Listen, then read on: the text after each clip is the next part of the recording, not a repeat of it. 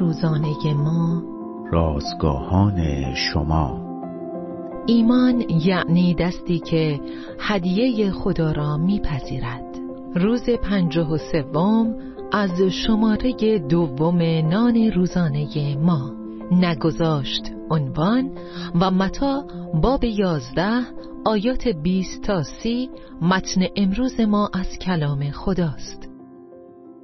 زنی در طبقه آخر ساختمانی که در آتش میسوخت به دام افتاده بود. شعله‌های آتش و دود غلیظ همه راه‌های فرار را مسدود کرده بودند. وقتی آتش نشانها به محل رسیدند، بلافاصله یکی از آنها با نردبان خودش را به پنجره آخرین طبقه ساختمان رساند و در حالی که دستانش را باز کرده بود، از زن که به شدت ترسیده بود و با داد و فریاد تقاضای کمک می‌کرد، خواست که بیرون بپرد.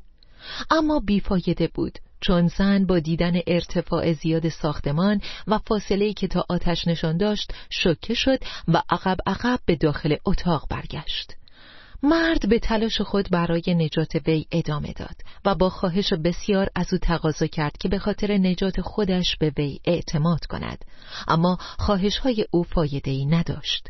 به خاطر ترسی احمقانه، زن بیچاره خود را از دسترس آتش نشان دورتر کرد.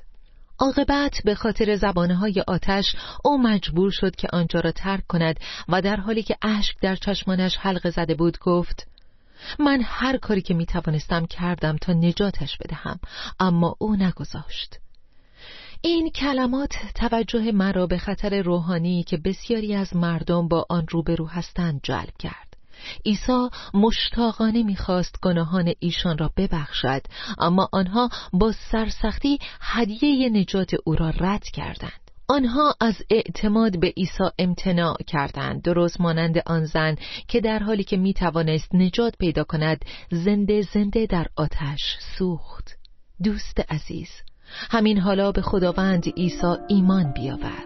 او از تو دعوت می‌کند که به نزدش بروی.